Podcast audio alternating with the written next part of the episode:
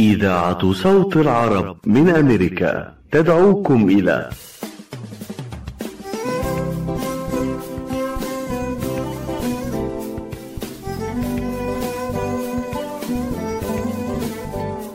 نسائم حب. نسائم تفاؤل. نسائم أمل. نسائم سعادة ونسائم حياة.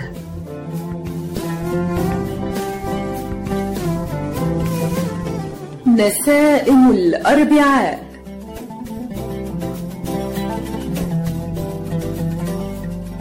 نسائم الأربعاء من إعداد مجدي فكري.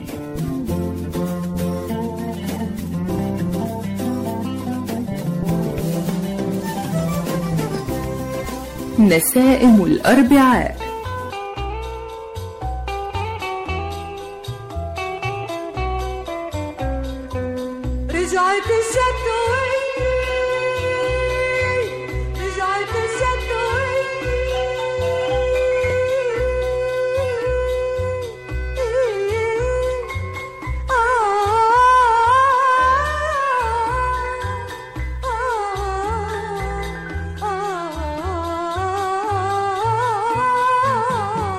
مستمعينا الأعزاء أهلا بكم معنا وهذه الحلقة الجديدة من حلقات نسائم الأربعاء.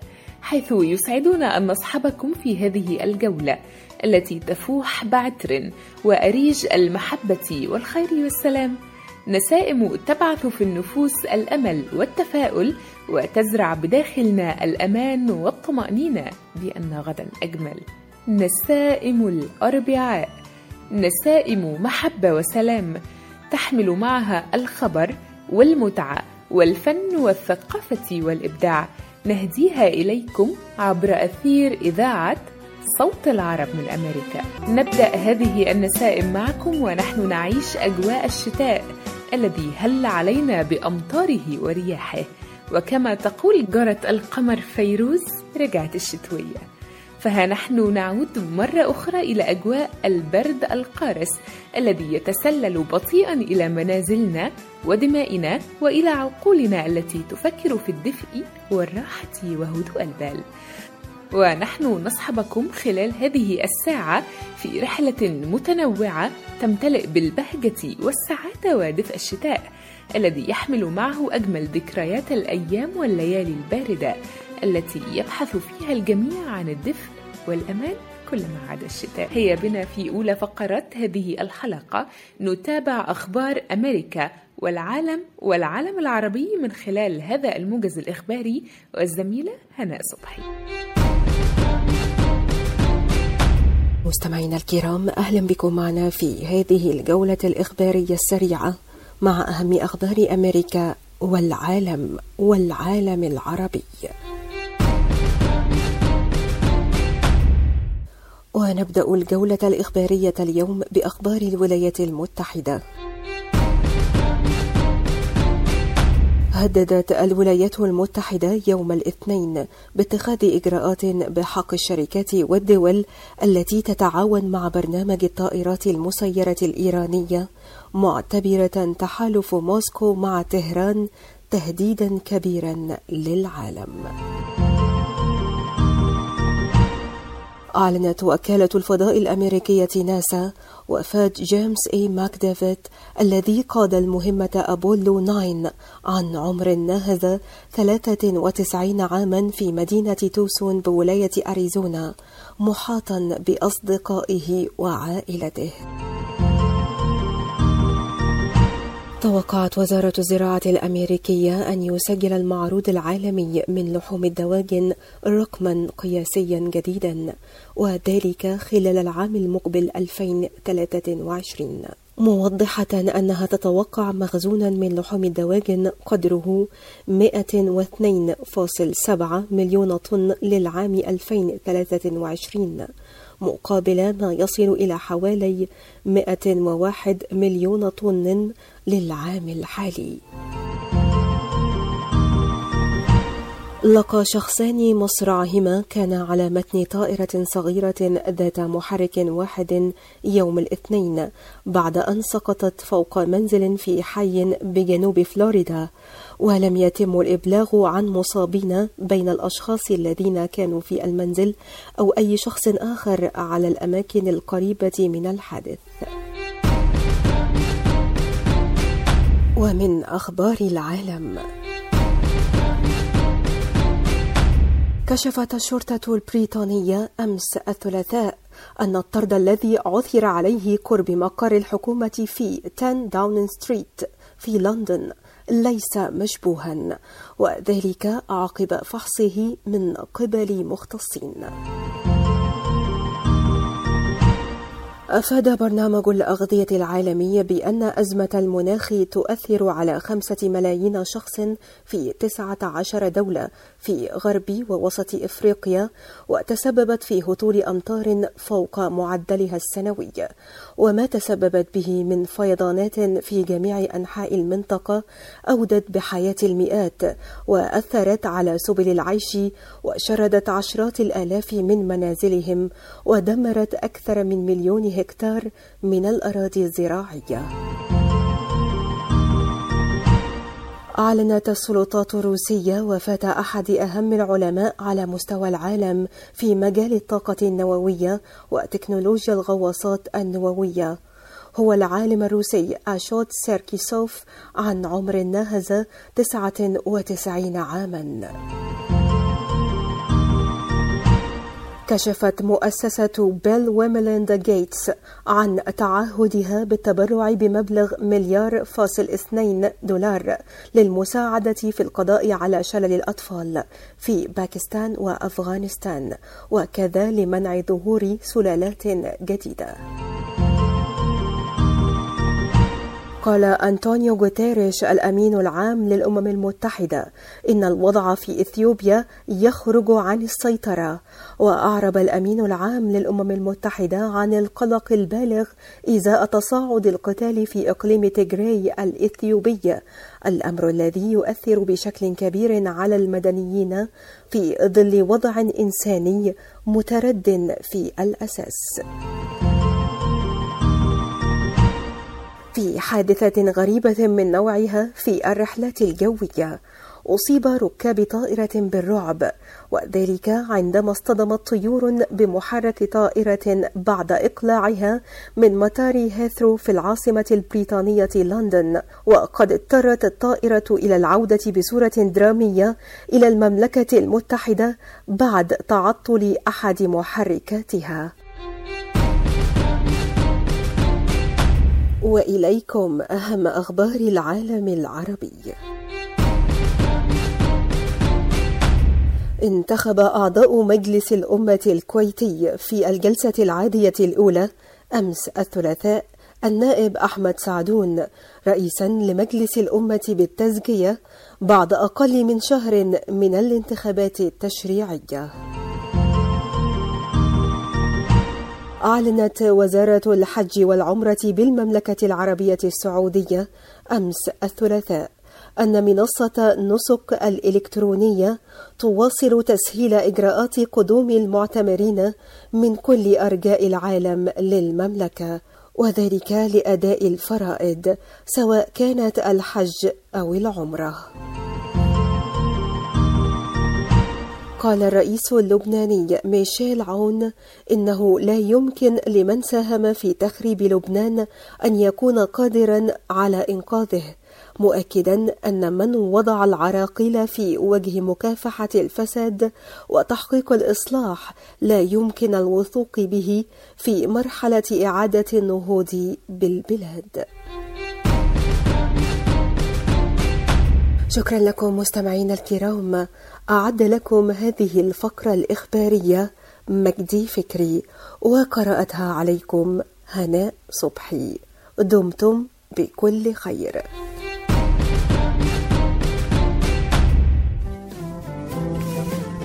نسائم الأربعاء.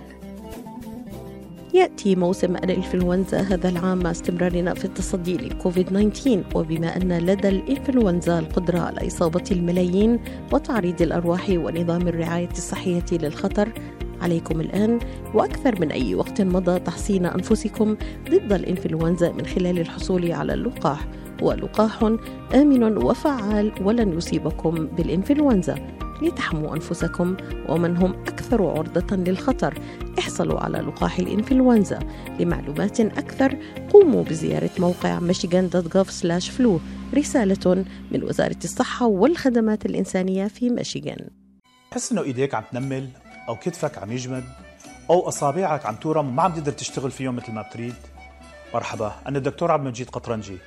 زورونا بموقعنا الإلكتروني www.kachanjihandcenter.com لتتعرفوا على كيفية العلاجات لإصابات اليد والكتف والكوع. وإن شاء الله تقدروا تشاركونا بافتتاح مركزنا الجديد في تروي ميشيغان. ونتمنى لكم العفو والعافية. للمواعيد زورونا في عيادتنا الواقعة على 1565 في مدينة تروي البناء F أو اتصلوا بنا على الرقم 248-869-4263 That's 248-869-4263 يوسف الحسن شايفك لازم بيد حالك عن إلي ساعة عم بستناك مشان نروح نتغدى بالشام. الشام إيه بالشام ومو بالشام. شلون صارت هي؟ بدل ما نروح نتغدى بالشام إيه. جابوا لنا الأكلات الشامية الطيبة لعنا لهم. وشلون بقى؟ هذا مطعم دماس عم يعمل كل الأكلات الشامية الطيبة. هو وطيبة؟ طيبة كتير شرفوا نتغدى سوا بمطعم دماس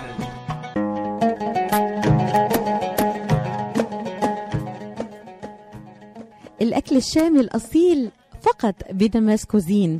زوروهم على 28841 Orchard Lake ب Farmington Hills. ولطلباتكم اتصلوا على 248 987 4609 That's 248 4609 دمس كوزين اند كاترينج جبنا لكم الشام لعندكم. حكي معقولة افهم في العين وافهم كمان في ومن بمثل خبرة الدكتور عماد نقاش أستاذ الطب وجراحة العيون في جامعة وين. خبرة طويلة في التعامل مع أمراض العيون وجراحتها عمليات تعديل وتصفية النظر إزالة الماء الأبيض والأسود الجلوكوما وتصحيح النظر من أثار مرض السكر. كادر متخصص ومتدرب لخدمتكم. شعبة متخصصة للنظارات الطبية والعدسات اللاصقة. يقبلون معظم أنواع التأمين الصحي زوروهم في عيادتهم الواقعة على John R وال Nine Mile في مدينة هيزل بارك للمواعيد اتصلوا على 248 336 3937 248 336 3937 أو عيادتهم في Rochester Hills للمعلومات اتصلوا على 248 299 3937 248 299 3937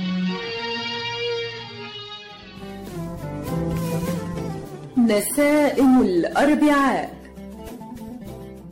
غنت جارة القمر فيروز رجعت الشتوية وهي من أهم الأغنيات وأشهرها التي تناولت فصل الشتاء.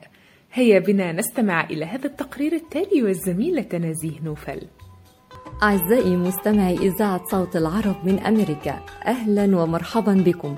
بما إننا بدأنا فصل الشتاء فتعالوا نتكلم عن الكلمات الجميلة اللي كتبها العديد من الشعراء وتغنى بها العديد من المطربين العرب. يتميز فصل الشتاء ببرودة الطقس وسقوط الأمطار مما يضفي على الكون حالة من الرومانسية خاصة مع ضوء القمر.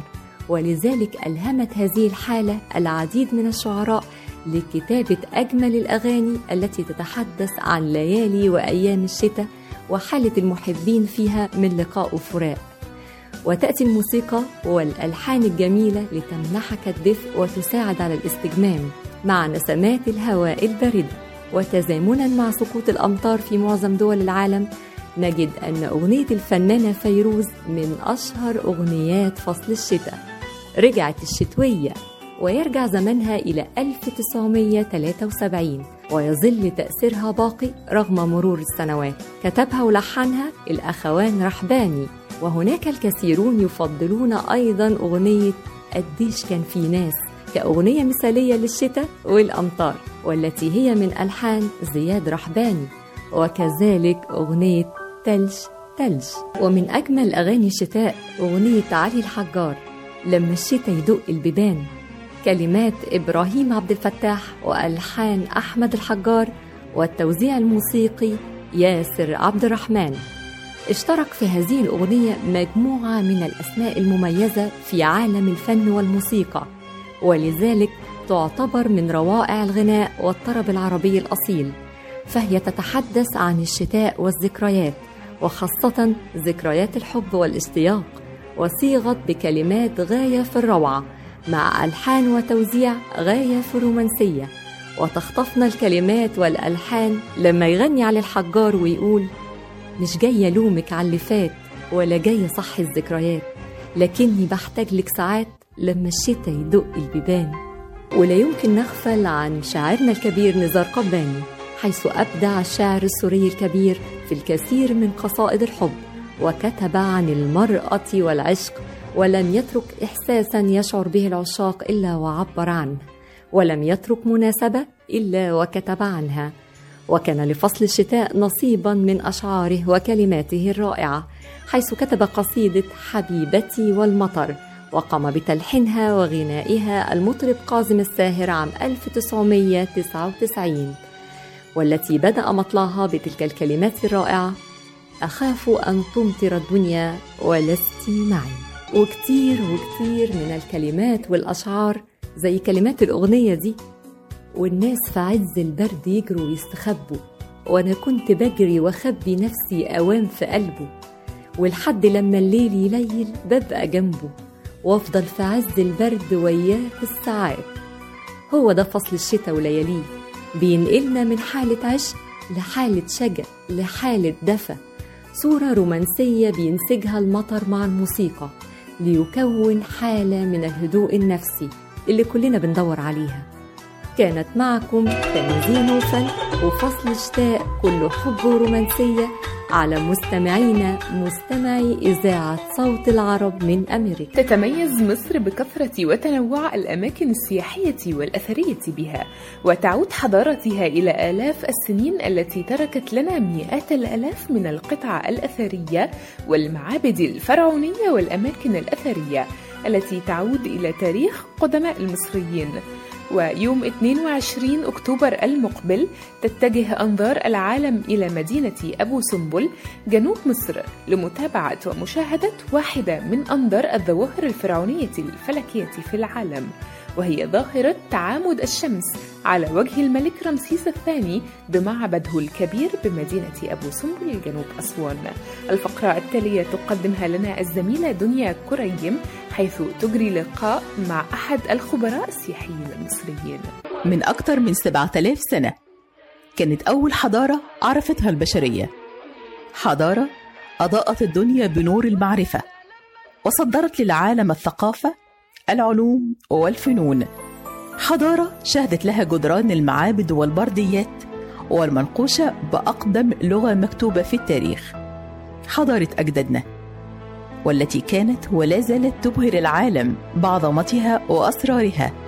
حضارة مصر أم الدنيا. مساء الخير على كل مستمعي إذاعة صوت العرب من أمريكا. معاكم أنا دنيا كريم. ضيفي النهاردة الخبير السياحي وأمين عام نقابة السياحيين الأستاذ فارس حسني.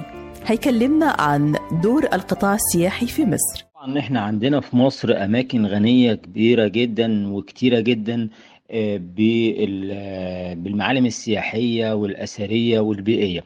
طبعا عندنا إحنا النهارده المعلم الأثري كبير اللي موجود من المحميات الطبيعية اللي هي محمية رأس محمد ودي عمرها 75 مليون سنة وديت ثاني محمية في العالم بعد الأورولوتاكا اللي في أستراليا.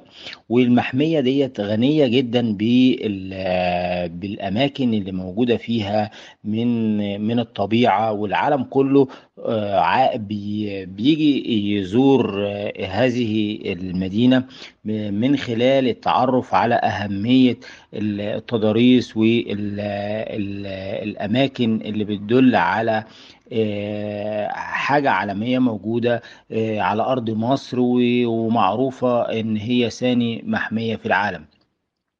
آه، دي من ضمن الحاجات اللي العالم كله عارفها في مصر. طبعا عندنا وادي الريان وعندنا آه، محمية آه، وادي الريان برضو دي موجودة في الفيوم. وعندنا كمان هرم ميدوم. هرم ميدوم ده موجود في بني سويف. و- وعندنا كمان هرم سنيفرو. آه، سنيفرو ده اللي خلف خوفو الملك خوفو اللي هو باني باني الأهرامات الهرم الأكبر والعالم كله آه، بيحب يجي مصر من خلال آه، التعرف على أهمية المعالم السياحية والأثرية وجمال الطبيعة اللي موجودة في مصر. 22 أكتوبر حدث فريد من نوعه وهو تعامد الشمس على وجه رمسيس الثاني في معبد أبو سمبل. كلمني عن استعدادات الدولة والجهود المبذولة لهذا الحدث الفريد من نوعه. طبعا يوم 22 عشرة بت- بتتجه أنظار العالم نحو آه، تمثال رمسيس الثاني بمعبد أبو سمبل يوم 22 عشرة. ده وده حدث عالمي فريد بيبقى آه، استعدادات الدولة كبيرة جدا لأهمية هذا الحدث لأن الحدث دوت ذكرى ميلاد آه، رمسيس الثاني آه، وهو قدس الأقداس. ده بيبقى الساعة 6 الصبح لمدة 20 دقيقة. وكمان يوم 22 2 ده في يوم ذكرى تتويجه على العشر على العرش. فطبعا العالم كله بينظر إلى هذا الحدث الكبير العالمي وبيبقى آه، له آه، ب- ب- من قبل الدولة والدولة بتستعد لهذا الحدث الكبير جدا ده من خلال آه، ترويج استراتيجي عالمي من وكالات أنباء وصحف عالمية آه، كبيرة جدا بتنقل الحدث لأهمية هذا الحدث عالميا. ومعروف إن رمسيس الثاني صاحب أول معاهدة سلام في التاريخ حكم مصر 67 سنة فالعالم كله بيعرف أهمية هذا آه، التمثال وهذا ال- الرجل العظيم اللي حكم مصر. في الختام وبعد أن تعرفنا على القطاع السياحي في مصر وأهم المناطق الأثرية والسياحية. يتضح لنا أن مصر من الدول الفريدة في كونها تعتبر إرث عظيم خلده الأجداد. وأيضا تجمع بين كافة الأغراض السياحية بكل أنواعها. فهي التاريخ والجغرافيا هي الماضي والحاضر. في مصر تتنفس تاريخ وحضارة. في النهاية بشكر ضيفي الخبير السياحي والأمين العام لنقابة السياحيين الأستاذ فارس حسني. عودة لاستكمال باقي فقراتنا ونسائم الأربعاء. لكم مني أرق تحياتي. كنت معاكم أنا دنيا كوريا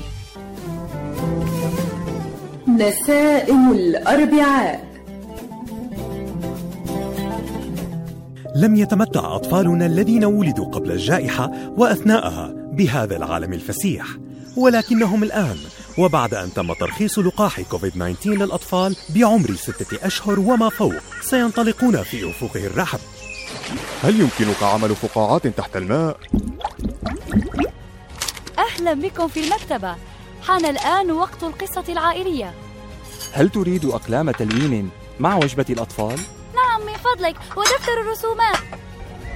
لقد تعرف على أصدقاء جدد لكنني لست خائفة. مع لقاح كوفيد-19 الآمن والفعال والمصرح به الآن لعمر ستة أشهر وأكثر. يستطيع طفلك الاستمتاع بكل ما يقدمه له العالم. لمعرفة المزيد تحدث إلى طبيبك وقم بزيارة michigan.gov slash kids covid vaccine. رسالة من وزارة الصحة والخدمات الإنسانية في ميشيغان. طالعة من بيت أبوها رايحة المطعم عشتار فاطمة سلم علي يمكن لحيله جوعان. قلت له يا حلوة خديني وبعشتار غديني. قلت له يا حلوة خديني وبعشتار عشتار عشيني. قالت لي روح يا مسكيني. عشتار the best أنت طالعة من بيت أبوها. رايحة المطعم عشتار. عشتار؟ مطعم أهل البيت والخطار. 3625 15 Mile Road في مدينة ستيرلينغ هايتس. هاتف 586-698-2585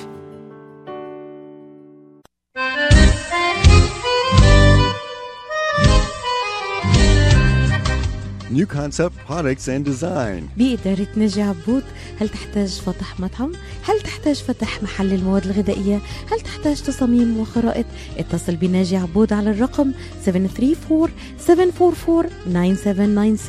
هل تريد شراء معدات المطابخ والمطاعم وبأسعار مخفضة وتسهيلات بالدافع؟ اتصل بناجي عبود الآن على الرقم 734-744-9796 خصم 5% عند الشراء ب 75 ألف أو أكثر على كافة المواد.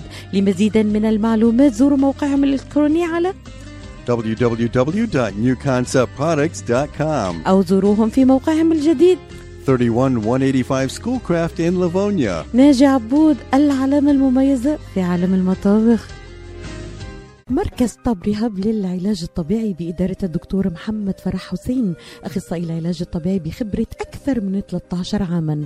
طب رهاب يقدم خدمات العلاج الطبيعي وإعادة التأهيل ويضم مجموعة من أفضل أخصائي التشخيص الدقيق للحالات المرضية مع خبرة عالية في التعامل مع الحالات التي تحتاج إلى إعادة تأهيل وعناية خاصة بعد العمليات والكسور. طب رهاب يستقبل كل الحالات المتعلقة بألم الرقبة الظهر المفاصل شلل الوجه الانزلاق الغضروفي عرق النساء الحوادث وإصابات العمل. خبيرات في المعالجة النسائية لخصوصيات تامة للسيدات عندما تبحثون عن رعاية متميزة اقصدوا توب ريهاب للعلاج الطبيعي الواقع على 15001 ميشيغان افنيو وللمواعيد اتصلوا على 313 846 0555 that's 846 0555 نسائم الأربعاء. الفنان المطرب والموسيقار الكبير محمد فوزي أحد أعلام الغناء والتلحين في الوطن العربي وقد ولد في 15 أغسطس 1918 وتوفي في 20 أكتوبر 1966 وقد تربع فوزي على عرش السينما الغنائية والاستعراضية طيلة الأربعينات والخمسينات في مصر خلال القرن الماضي. تعالوا معنا نتعرف على المزيد من التفاصيل والزميل محمد صبري. مستمعينا الكرام وطننا العربي دوما ما قدم لنا فنانين وبالأخص من كان لهم تأثير إيجابي في مجتمعنا وواحد من أهم هؤلاء الفنانين. والذي تحل ذكرى وفاته في مثل هذا الشهر وهو المطرب والملحن المصري محمد فوزي. يعد محمد فوزي من أهم أعمدة الغناء في مصر والوطن العربي. ولد محمد فوزي في 15 أغسطس عام 1918 بمحافظة الغربية المصرية حيث ارتبط بالموسيقى منذ صغره ولم يقتصر فنه على الموسيقى فقط بل وكان من أهم ممثلي جيله وارتبط فوزي بالفن والموسيقى منذ المرحلة الابتدائية وتعلم أصول الموسيقى على يد أحد عمال المطافئ ويدعى محمد الخربتي وجاء ترتيب محمد فوزي في الأسرة الابن الحادي والعشرين وكان عددهم 25 أخا وأختا. من بينهم الفنانة الشهيرة هدى سلطان. بدأ فوزي حياته الفنية بالانضمام إلى فرقة بادية مصبني ثم فرقة فاطمة رشدي. وكان الغناء هاجس محمد فوزي لذا قرر إحياء أعمال سيد درويش لينطلق منها إلى ألحانه. وبعد ثورة يوليو عام 1952 دخل الإذاعة بقوة بأغانيه الوطنية كأغنية بلدي أحببتك يا بلدي. وفي العام 1956 ذهب اثنان من مسؤولي دولة الجزائر إلى مصر وقابلوا محمد فوزي في إذاعة صوت العرب من القاهرة وطلبوا منه تلحين النشيد القومي الجزائري وبالفعل قام بتلحين النشيد القومي الجزائري العظيم والذي لا زال حتى يومنا هذا هو النشيد الرسمي لدولة الجزائر وفي عام 1958 استطاع فوزي تأسيس شركة مصرفون لإنتاج الإسطوانات. وأنتجت شركته أغاني كبار المطربين مثل أم كلثوم وعبد الوهاب وغيرهم. قدم فوزي ما يقرب من 36 فيلما سينمائيا غنائيا. جاء أهمهم كل دقة في قلبي. بنات حواء الساحرة الصغيرة. ضربة القدر صاحبة الملاليم ليلى بنت الشاطئ وغيرها من الأفلام التي حققت نجاحا كبيرا وقت عرضها. ولم يقتصر دوره في المجال السينمائي على التمثيل والغناء فقط وإنما شارك في كثير من الأفلام الناجحة بألحانه مثل ألحان فيلم سوق السلاح تمر حنة وصراع مع الحياة. بالإضافة إلى إنتاجه العديد من الأفلام منها ورد الغرام العقل في أجازة وحب وجنون عانى فوزي في نهاية حياته من أحد الأمراض النادرة التي لم يجد لها الأطباء علاجا حتى لقبوا المرض باسم فوزي حيث كان الخامس على العالم الذي يصاب بمثل هذا المرض.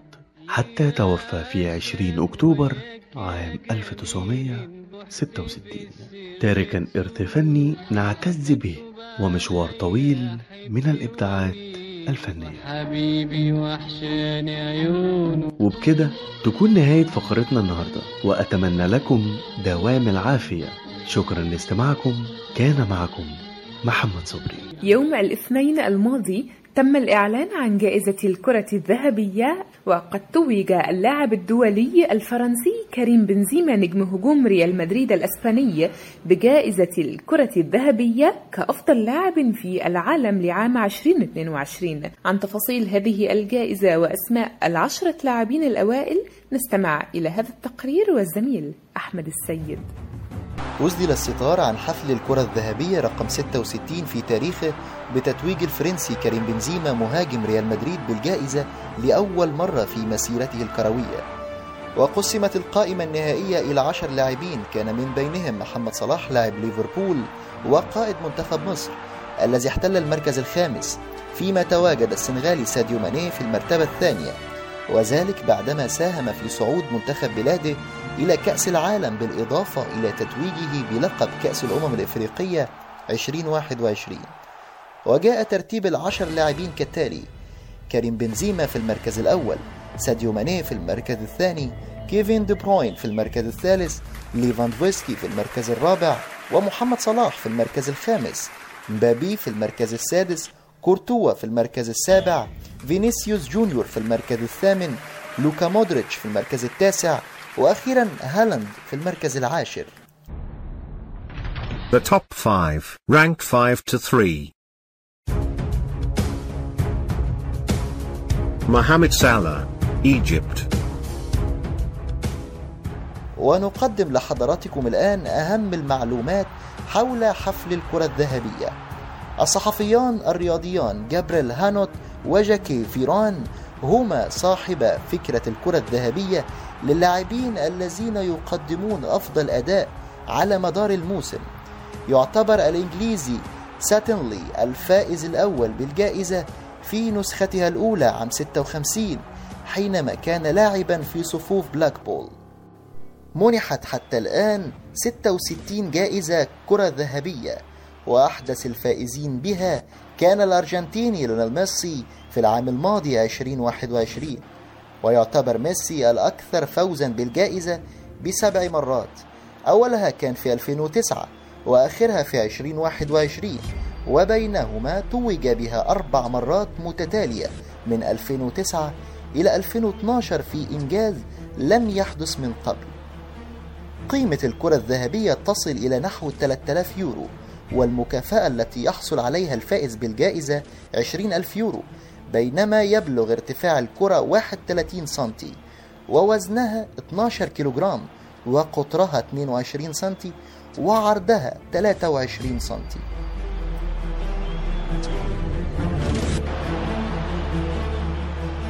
تمنح مجلة فرانس فوتبول بشكل سنوي منذ 1956 باستثناء 2020 جائزة الكرة الذهبية لمن يختاره الصحفيون كأفضل لاعب في العالم.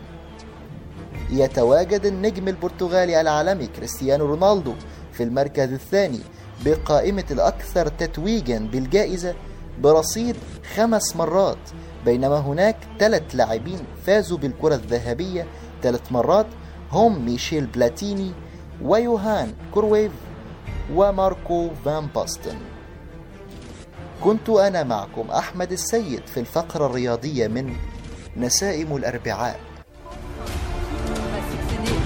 Congratulations for Karim Benzema, the winner of Ballon d'Or 2022. نسائم الأربعاء. لتحضري عشاء طيب وسفرة ملكية منقدم لك تشكيلة متنوعة وغنية. مربيات كبيس وحمص بطحيني الجودة عالية والمنتجات صحية. الشكل مثل الخيال والريحة شهية. لتطلع سفرتك لوحة فنية زياد لقمة هنية وطعمة أصلية. منتجات زياد من عائلتنا إلى عائلتكم. العطاء قصة رائعة. بدايتها إنسان يهتم ونهايتها إنسان يحتاج. مؤسسة الحياة للإغاثة والتنمية. ومنذ أكثر من 25 عاما تحمل عطاءك إلى من يستحقه ويحتاجه بغض النظر عن الجنس أو العرق أو الدين. فأينما تكون الحاجة تجد الحياة تقدم المساعدة الطبية والملاجئ وبناء المدارس والأوار الارتوازية وبرامج كفالة عوائل اللاجئين والأيتام وغيرها حسب الحاجة. للمساعدة في استمرار هذا الجهد الكبير امنح تبرعك المعفى من الضرائب اليوم إلى منظمة الحياة للإغاثة والتنمية. عبر الموقع www.lifeusa.org أو الاتصال على الرقم المجاني 1-800-827-3543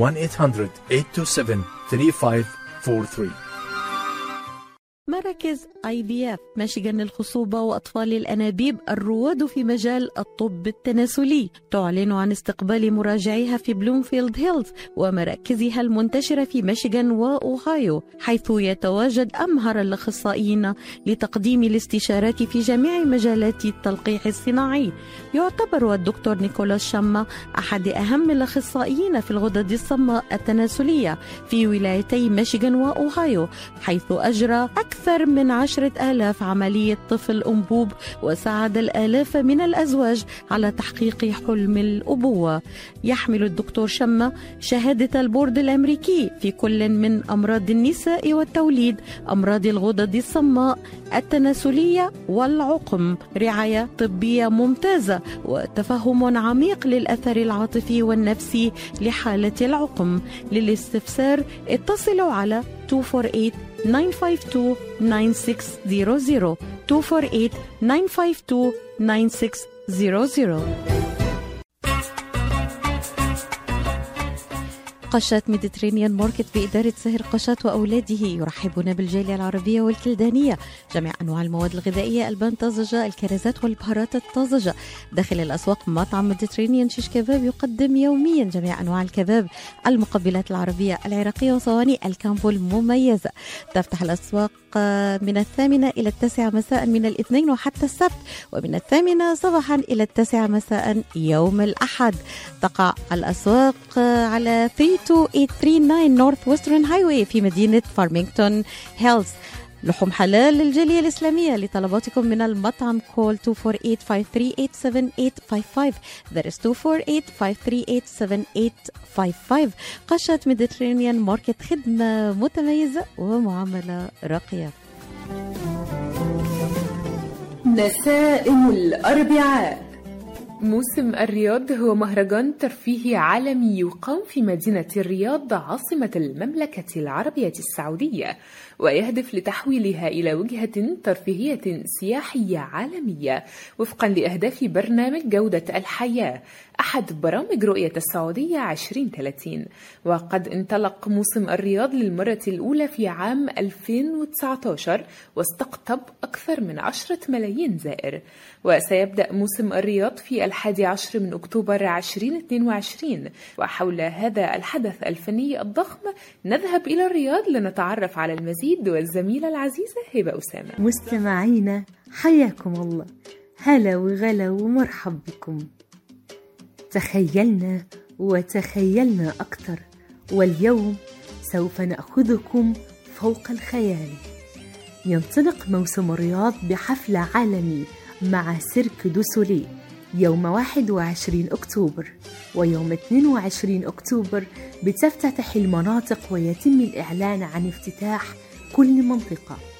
تخيلوا أنكم تزورون أمريكا وفرنسا وبريطانيا واليونان والهند والصين وإسبانيا واليابان والمغرب والمكسيك وإيطاليا في نفس الوقت. كل هذا بأسواقها ومطاعمها وفنونها.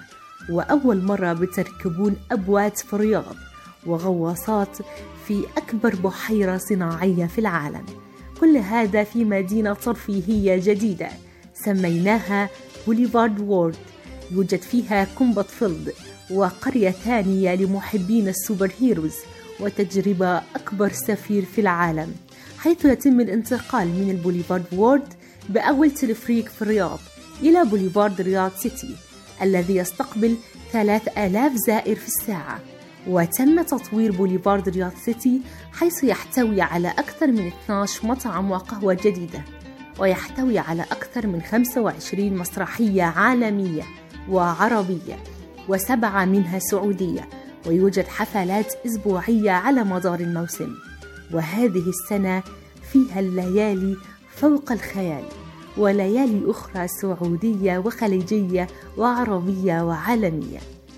Winter Wonderland تحتوي على خمس ألعاب جديدة وتجارب جديدة وطورناها بالكامل للاستمتاع. أما منطقة المربع تحتوي على ثمان مطاعم عالمية Sky Riyadh هذا zone جديد وهو عبارة عن لونجات فوق السحاب وسميت ب Riyadh Sky. أما عن حديقة الحيوان بمنطقة الملز تم تطويرها وصارت مثل حدائق الحيوانات العالمية وسميت رياض زو وتضم أكثر من 1300 نوع من الحيوانات.